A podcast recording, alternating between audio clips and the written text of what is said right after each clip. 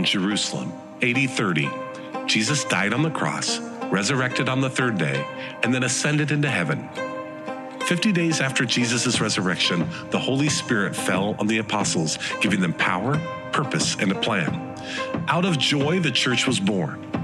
Empowered by the Holy Spirit, Peter gave his first sermon, and 3,000 hearts were transformed. Hearing, receiving, and repenting, the young church walked in unity and garnered praise. Peter and John then continued to spread the gospel through preaching and miracles, and the church grew by 5,000.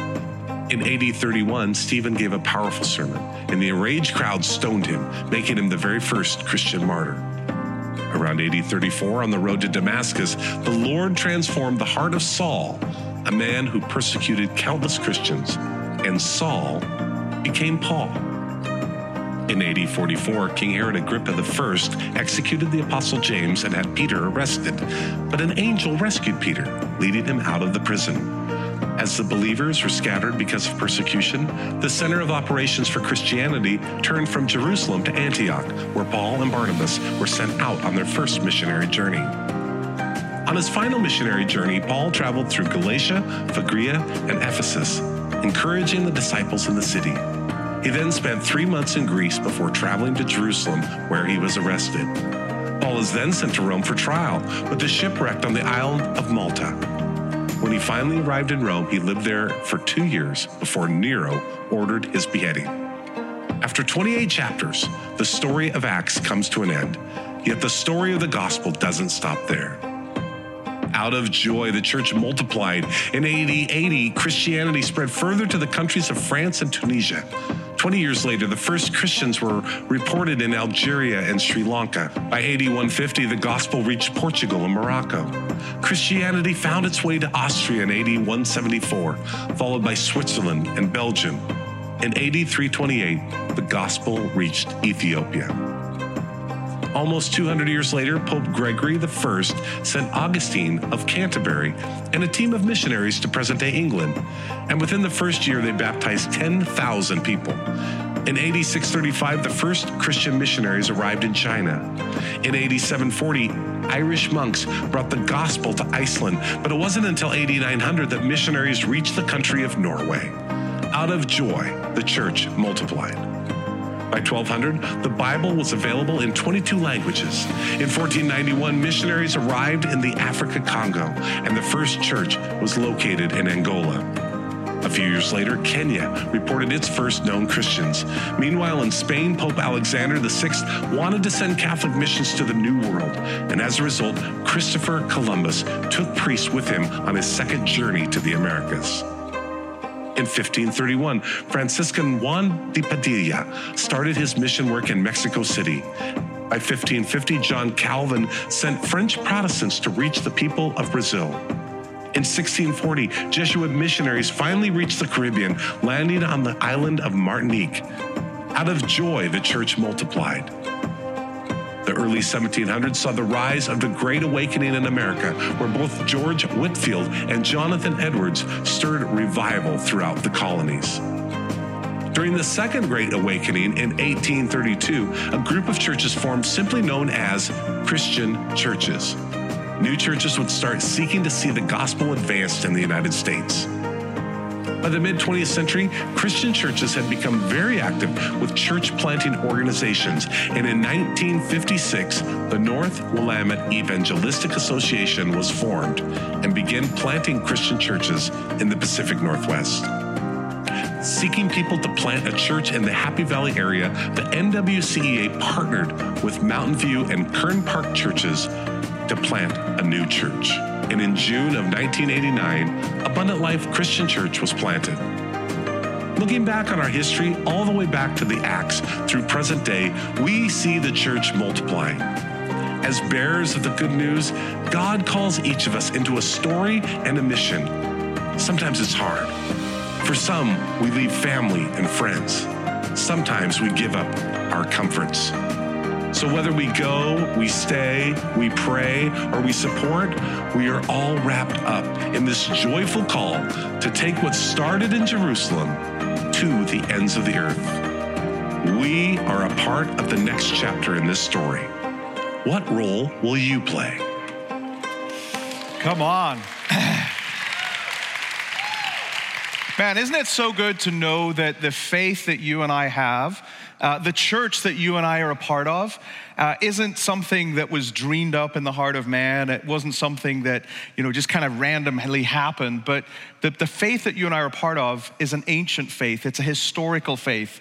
The church that you and I get the privilege of meeting in is a, is a church that um, is connected to not just the church throughout all of history and all of time, but connected right the way back to God's heart. And I think it's just an awesome thing. Uh, I want to thank Hunter.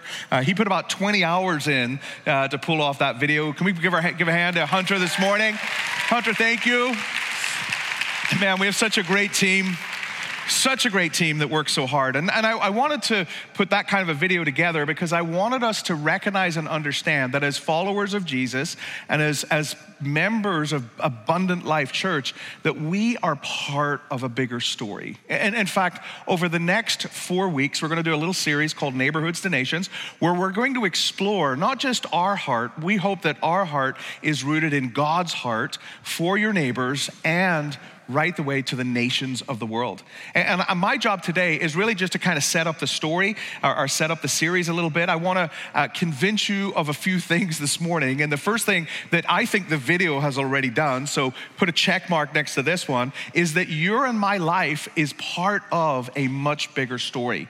Uh, the story of Abundant Life Church is part of a much bigger story. That, that we're actually partnering with God in His mission to see something happen here on planet Earth. And sometimes we can get kind of so locked into our own kind of little world and, and our own struggles and our own challenges and our own difficulties that we can miss the bigger picture. We can miss the bigger story, the bigger mission that God is inviting us into. In fact, in, when He rescued you, when He saved you, uh, what He didn't just save you so that you could kind of make it to heaven. You've heard me say this a million times, right? That you and I are not just saved so that someday we'll make it to heaven. No, no, no. God has rescued you from yourself, from your sin, and chosen to invite you into, to involve you in His story and His mission. And so you're in my life, man. We are part of a much bigger story. And that story involves mission. That story involves, more specifically, God's mission.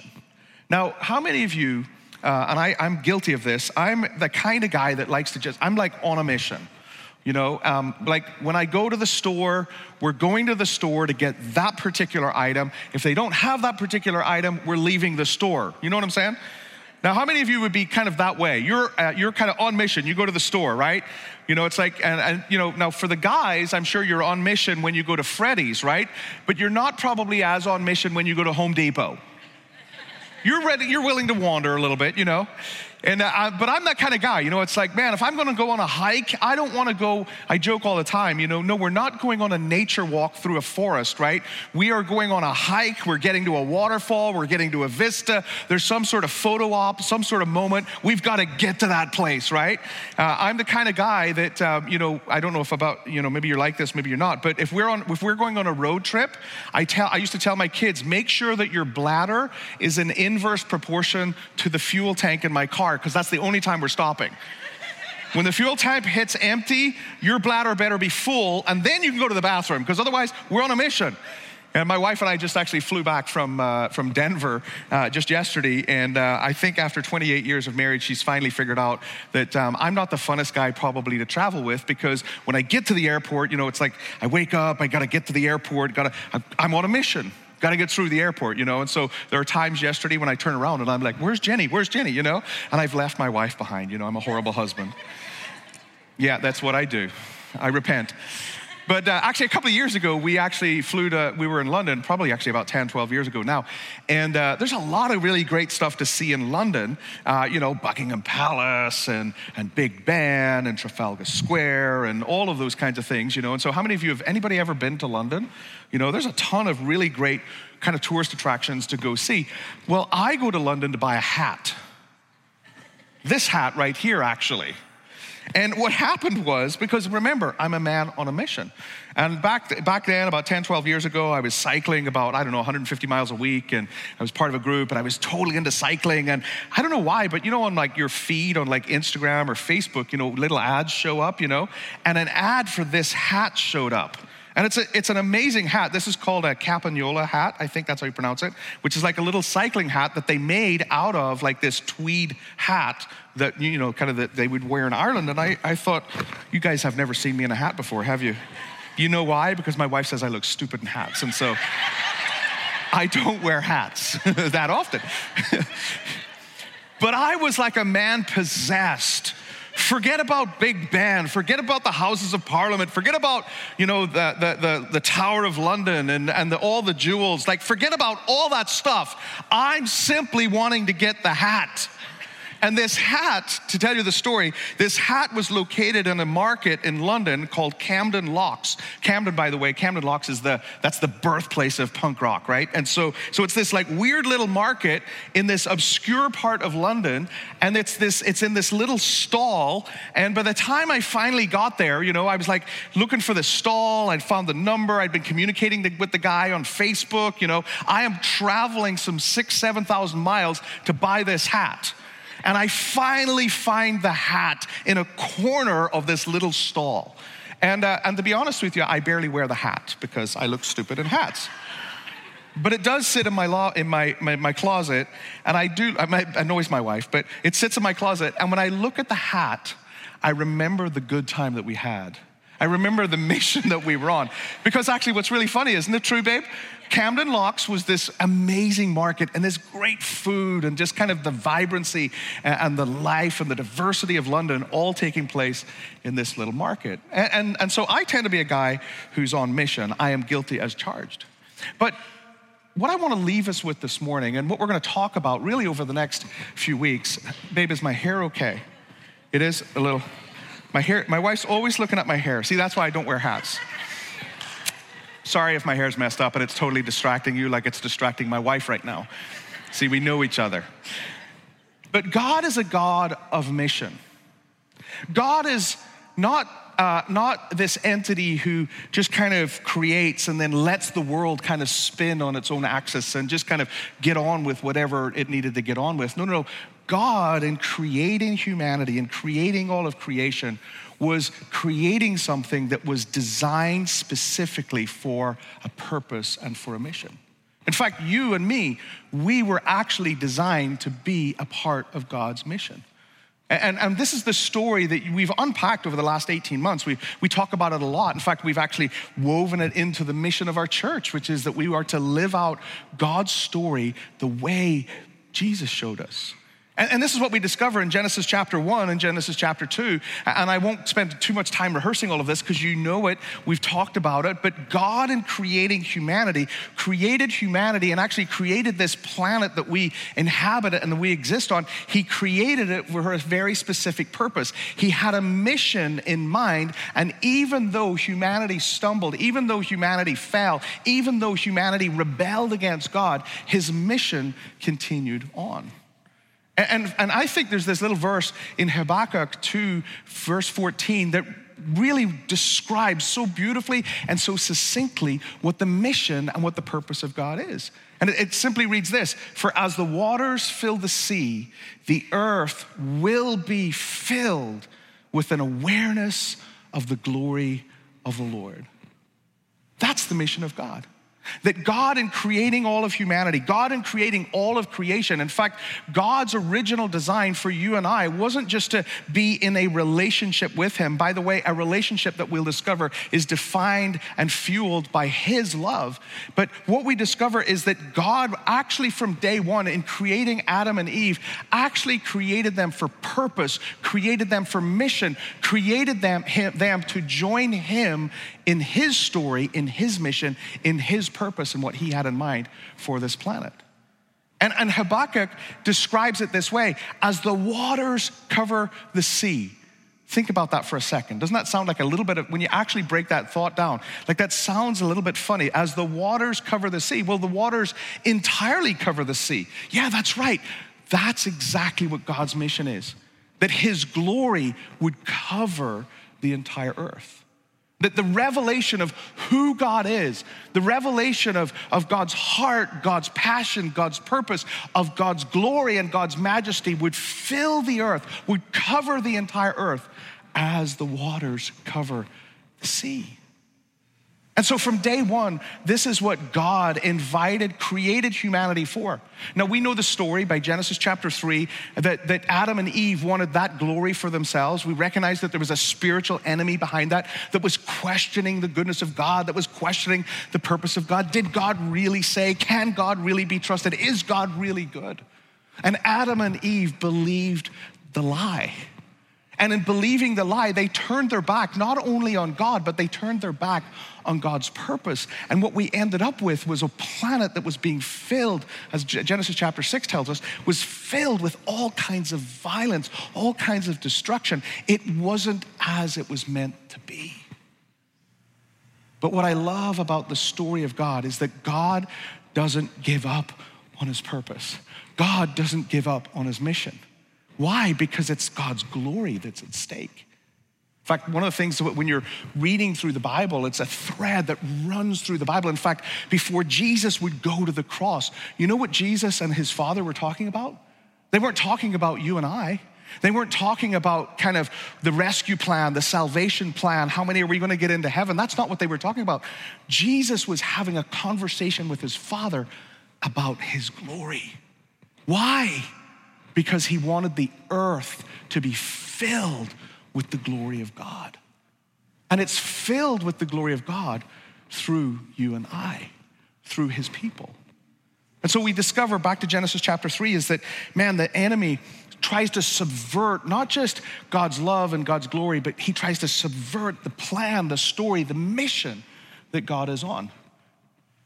And this is why Jesus comes. Jesus comes, yes, to save you, yes, to rescue you, yes, to create the, the, the, way for you to have a relationship with your Heavenly Father and for you to get to heaven. But Jesus comes so that the mission of God, the purpose of God, the story of God, which is the glory of God filling the earth, or the kingdom of God as, in, on earth as it is in heaven, so that that might be brought back on track. And so this is what we find when we when we read Jesus' own words. And, and, you've heard me reference this verse a number of times over the last 18 months. Jesus shows up, and in Mark chapter 1, verse 15, Jesus describes his entrance onto the stage of this earth, his, his, his kind of physical being coming to this earth. He says it this way: he says that the time promised by God has come. See, when, when Adam and Eve fell, when Adam and Eve rebelled, God made a promise to humanity that someday I will send a rescuer who won't just rescue you from your sin, but a rescuer who will rescue the story of God, will return the people of God to the mission of God. And he says, so that promised time, the promise that God made, has come at last. And that's one of the things that I love about God is that God is a, is a God who doesn't just make a promise, but actually keeps his promises. That God is someone that you can trust. That God is someone that when he when he speaks his word to you, that you can take it to the bank. In fact, the way the Bible says is that it's a yes and an amen to the promises of God. And, and what is this promise that God then is talking about? Well, the promise is this He announced it that the kingdom of God is near. In other words, this mission, this purpose, this story of the glory of God filling the earth as the waters cover the sea, this story, this purpose, this mission of the kingdom of God being on earth as it is in heaven, that time has now come in Jesus coming to earth. That Jesus is coming to restore purpose, to restore mission, to get us back on track with God's purpose, God's story, and God's mission. And he says, so he says, the kingdom of God is near.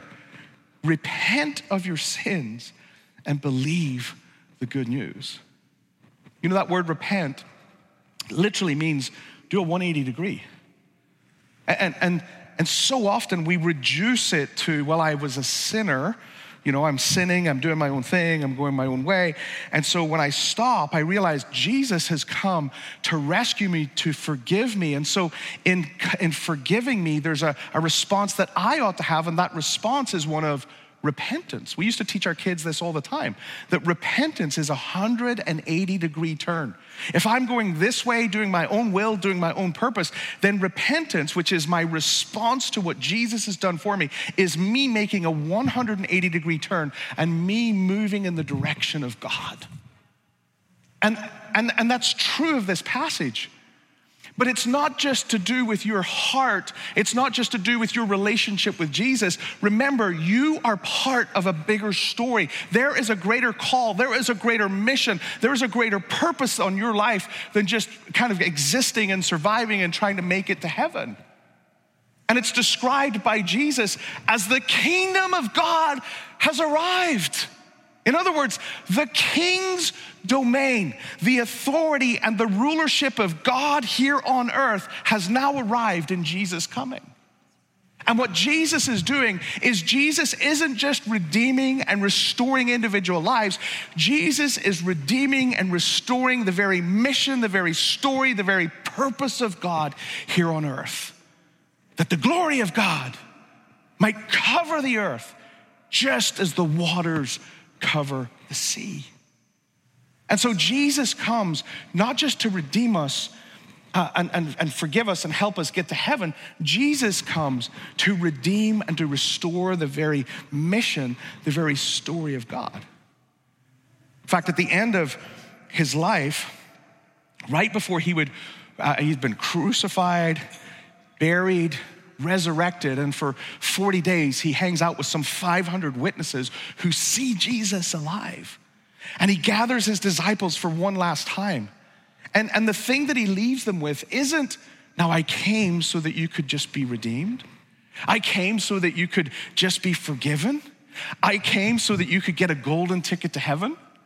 No, no, no. That's not what he leaves his disciples with. In fact, he, what he leaves his disciples with is what we call in the church world the Great Commission. And, and what he is saying, what Jesus is saying to his disciples, and what Jesus is saying to you and I is that you and I have been not just rescued and redeemed and restored so that we might walk with and have a relationship with Jesus. No, you and I have been rescued, redeemed, and restored so that we can join God in his mission of seeing the kingdom of God established here on earth, of seeing his glory cover the earth as the waters cover the sea. In fact, Jesus said it this way in John or, or Matthew 28, verse 20. He says, Go, therefore, and make disciples of all nations. Now, that little word go, the, the way it's actually, the, the way it should probably be translated is as you go, make disciples. So, as you're going about your regular old life, as you're going to work, as you're raising your family, as you're engaging in hobbies, as you're involved in your small group, as you are involved in the community that God has placed you in, as you maybe go on a trip somewhere around the world to a different people and a different culture, as you go, make disciples. Join God in his mission.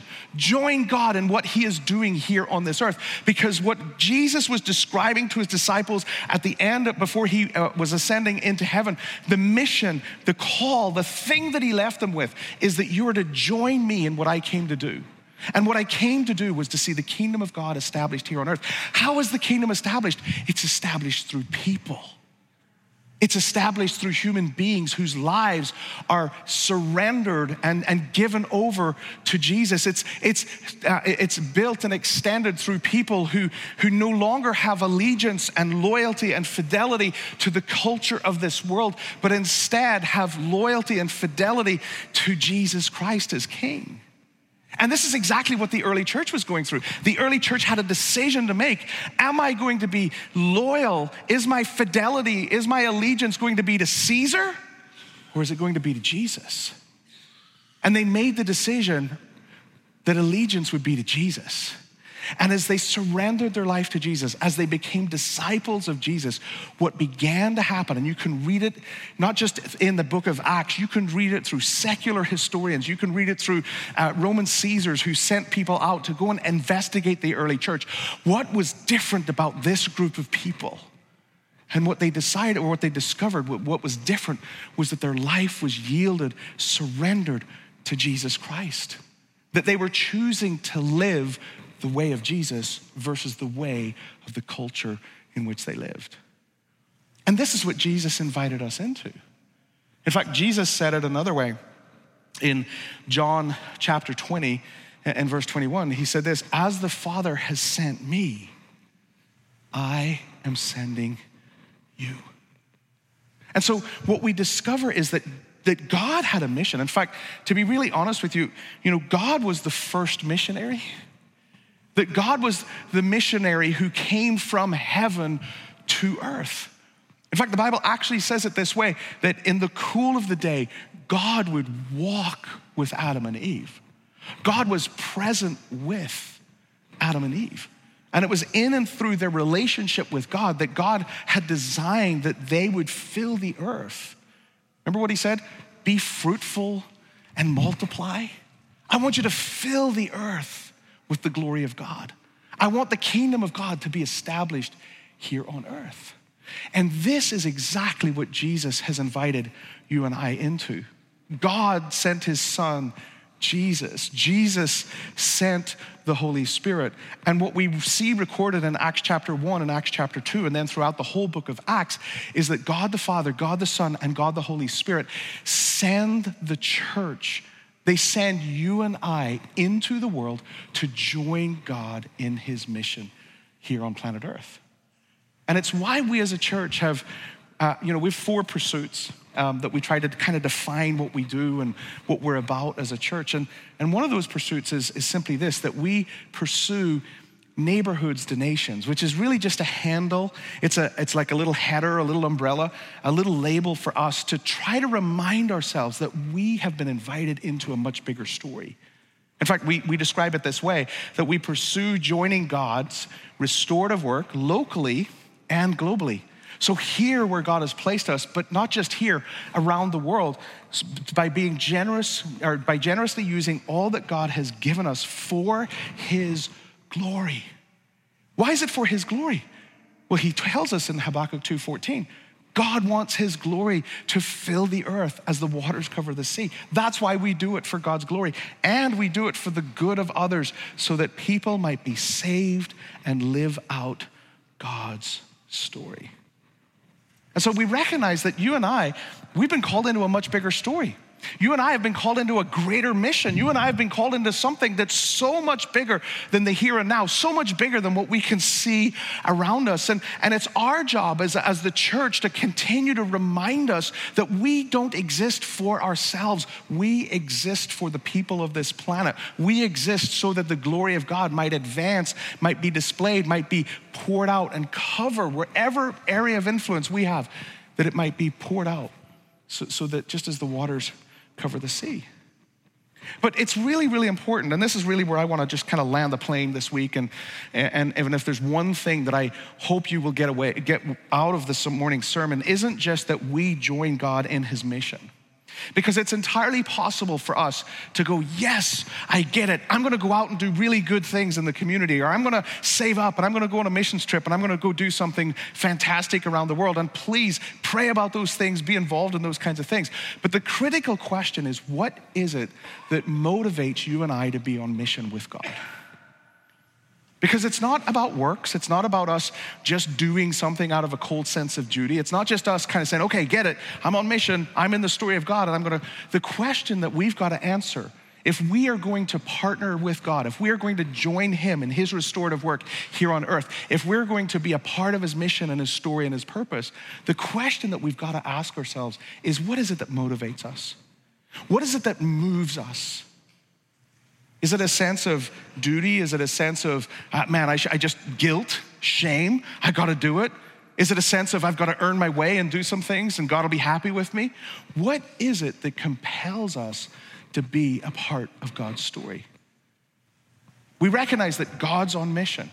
God has a story and a purpose. He sent his son who sends the spirit who sends us. So we understand, even according to John chapter 20, that as he sent Jesus, Jesus is sending us. So I know I'm supposed to be doing something. But before we talk about what is it that we're supposed to be doing, we first have to talk about what is it that motivates us or compels us to be on mission with God. And what we discover, and I think the best place for us to look for that is to go back and look at the very heart of God. You see, it's interesting that Jesus, in John chapter 20, so post resurrection, he's meeting with his disciples. And he says, as I've already shared, what he says to his disciples is he says, Listen, I'm sending you as the Father has sent me. But there's a very similar type, type incident, uh, and actually some similar language that Jesus used with his disciples before he went to the cross. And it's really important that you and I get these things in their right order. It's not just about us, you know, being sent and getting out there. It's about us living from a certain place that compels us and motivates us to go. And, and the incident that I'm referring to is actually found in John chapter 15. So in John chapter 20, Jesus says, As the Father has sent me, I'm sending you. Yes, sir, I got my marching orders. But before Jesus sent the disciples, he makes this statement to them in John chapter 15 and verse 9. And he says this As the Father has loved me, I have loved you. Now abide in my love. And that word abide is used, I think, 11 times in John chapter 15. And it's, it's the little word, the little Greek word literally means to make your home in, to tabernacle in, to put down roots in his love. And the point that I want us to walk out of here with today is that, that yes, I can be guilted into feeling like I gotta be on mission and I gotta go and I gotta do. And yes, we should be doing all of those things. But what fuels and what motivates sentness is God's love. We talk about this as a staff all the time because it's very easy to become a professional Christian. In other words, you know, you get paid a, you get paid a salary to kind of be a Christian, to kind of lead in church world. And, and we talk about the idea all the time, checking in, and, and you know, we don't do it every week, but from time to time, we're constantly checking in to say, how's your heart? How's your love? Are you living out of a place of first love? In fact, one of the greatest churches, we'll talk about this church over the summer, was the church of Ephesus. And, and, and, in the church of Ephesus, Jesus writes a letter to the church of Ephesus and he says this He says, I see all your good works. I see all the amazing things that you're doing for the kingdom of God, but I have this against you. You've lost your first love. That serious was Jesus about where you live from what compels you and what motivates you, that he wrote that letter to the church in Ephesus. And I think what God wants us to know and to understand, what the way God wants us to live on mission with him, like in his story on purpose for him, what compels us, what motivates us is the love of God. And honestly, we, we as a staff, man, we had this, we do staff chapel uh, twice a month on a Tuesday morning. Our staff comes together, we worship, so, you know, we have a little thought, we pray together, uh, seeking God, and then we pray for specific things in the church. And this week, this past week, it was, um, I, it was my turn to kind of lead a little bit, and um, the guys know that I'm, I'm the kind of guy that kind of goes, you know, sometimes the guys will go, well, what's the plan? And I go, the plan is, there is no plan. You know, I heard you, Aaron. But I, all morning, I had just been feeling this verse, John 15, 9, in my heart. And in my own personal devotions that morning, I was in tears because I was like, Lord, you have loved me the way your father loved you. Which meant and means that God's love for me is not conditional upon my maturity, the things that I do for him. You get that, right? That God's love for you and I is purely motivated out of a heart of love. It comes from Him because God is love. And, and uh, Scott gets up and man, Scott's just, he's, I, I always say he's a little bit prophetic. He just kind of like picks these songs that are like just, oh my gosh, like, did you know what I was thinking? Did you know what was going on in my personal prayer time this morning? Were you in my devotions? And he picks these songs, and one of them was um, a song just, it's called Amazed. And the whole, the lyrics of the song are basically built around this idea that, that I just stand amazed at your love for me. And I got up to kind of, you know, worship, we were kind of winding, you know, worship was winding down, and it was like one of those moments. I don't know if you've ever been in a moment like that where it's like, oh my goodness, like the presence of God is like really, I don't know, heavy. I don't know how to even describe it, but there was something special in the room. And I, I got up to kind of do my thing, you know, kind of share a few thoughts and I literally couldn't talk. It was like the presence of God was so real. It was the, the fact that what God wanted to do for us in that moment was to remind us that He loves us the way His Father loved Him. And that what ought to motivate us as a staff, what moves us to do what we do, is not some sense of duty, not some paycheck, not something that, man, I'm supposed to do this. No, no, no. What, what moves us to be on mission, what moves us to do the things that we do, is the fact that He loves us. And what is true for our staff is true for you and I as followers of Jesus. That, that you and I are called, moved, motivated, compelled, not by some sense of duty, not just because Jesus said, Go, as you go, make disciples, not just because Jesus said, As the Father has sent me, I sent you. No, behind and beneath and beyond, behind on, on what motivates all of that is that I love you just the way my Father loved me. Abide, remain, build your home in, stay in my love. And what happens in the next verse in John 15 10 is that Jesus then says this if you will abide there, if you will live out of that place of love, then you'll do the things that I ask you to do. You'll do the things that I've called you to do. And the point that I was try, um, that I'm trying to make this morning, and I think the point that Jesus makes in these conversations, this ongoing conversation that he's having with his disciples, is that your sentness your involvement in God's mission and God's purpose and God's story, your involvement in seeing the kingdom of God established here on earth as it is in heaven, your involvement in the glory of the Lord covering the earth as the waters covers the sea is all rooted in and motivated by love. And this is what we see in God's heart. You see, if mission is something that we're supposed to be involved with, mission, we said at the start, started in God's heart. And what was it that compelled God? It was love. 1 John 4:19 says that God is love. John 3:16, we all know the verse, for God so loved. Like God so loved you and me. What did he do? He sent his only begotten Son, so that whoever would believe in him would not perish, but would be invited into relationship and invited into mission and invited into purpose. It's God's love that moves us. The nature of love is always to go out Love this quote by Robert E. Coleman. He said this Love is always giving itself away. When it's self centered, it's not love. And isn't that what we see in the heart of God? God didn't keep things to himself.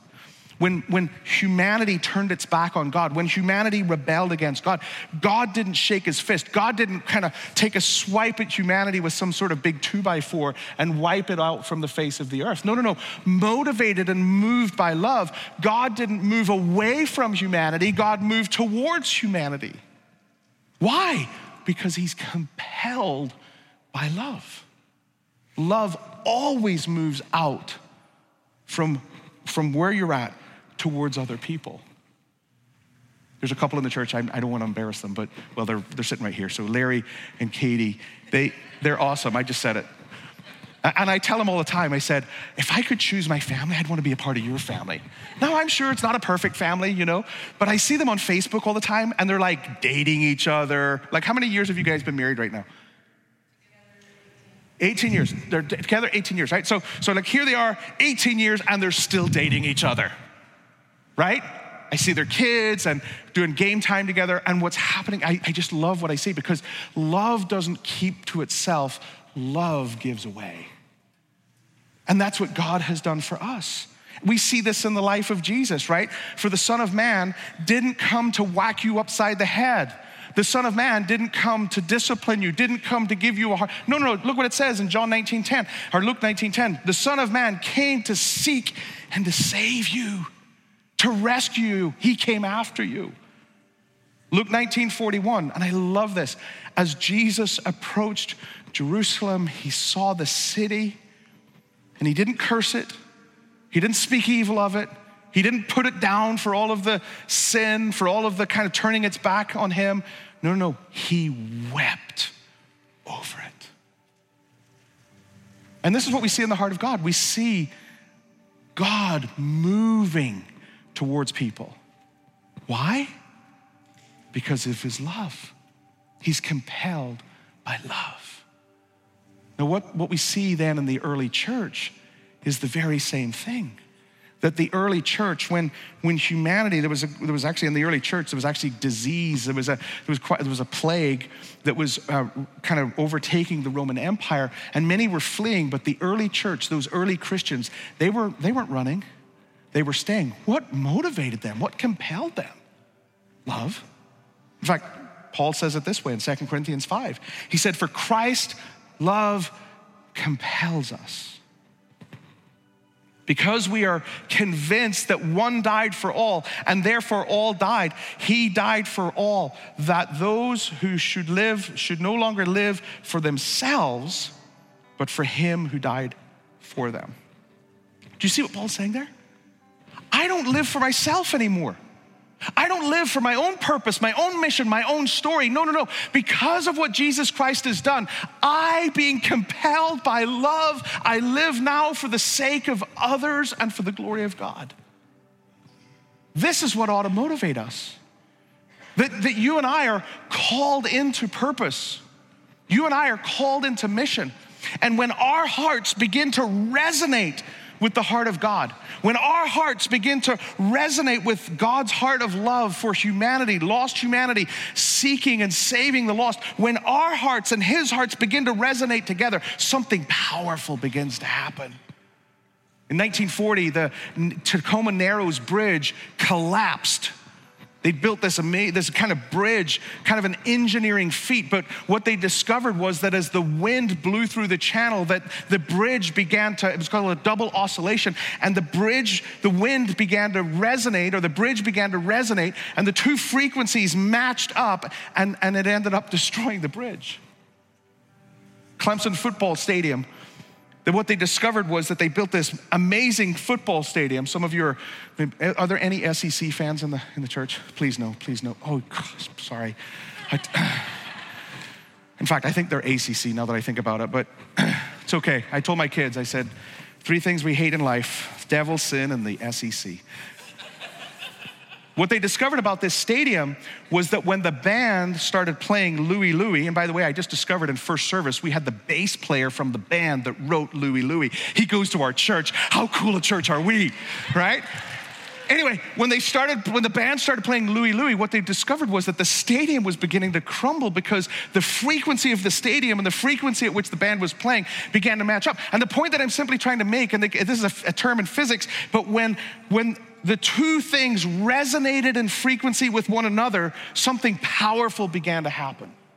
Can you imagine what might happen in Happy Valley, in Boring, in Damascus, in Portland, in Oregon, in the Pacific Northwest, in this nation, in the nations of the world, if your and my heart might begin to resonate with the heart of God?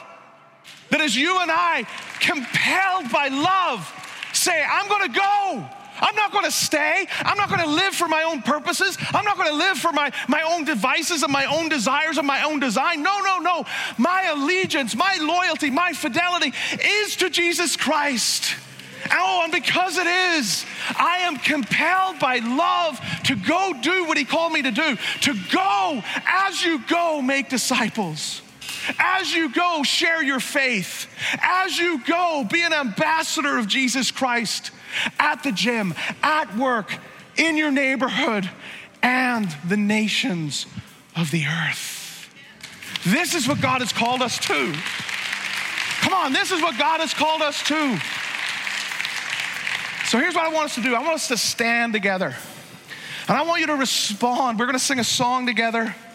I think the words of the song are just so powerful. It might be a new song to you. But I think God's call to us today is Am I going to choose to live my own story?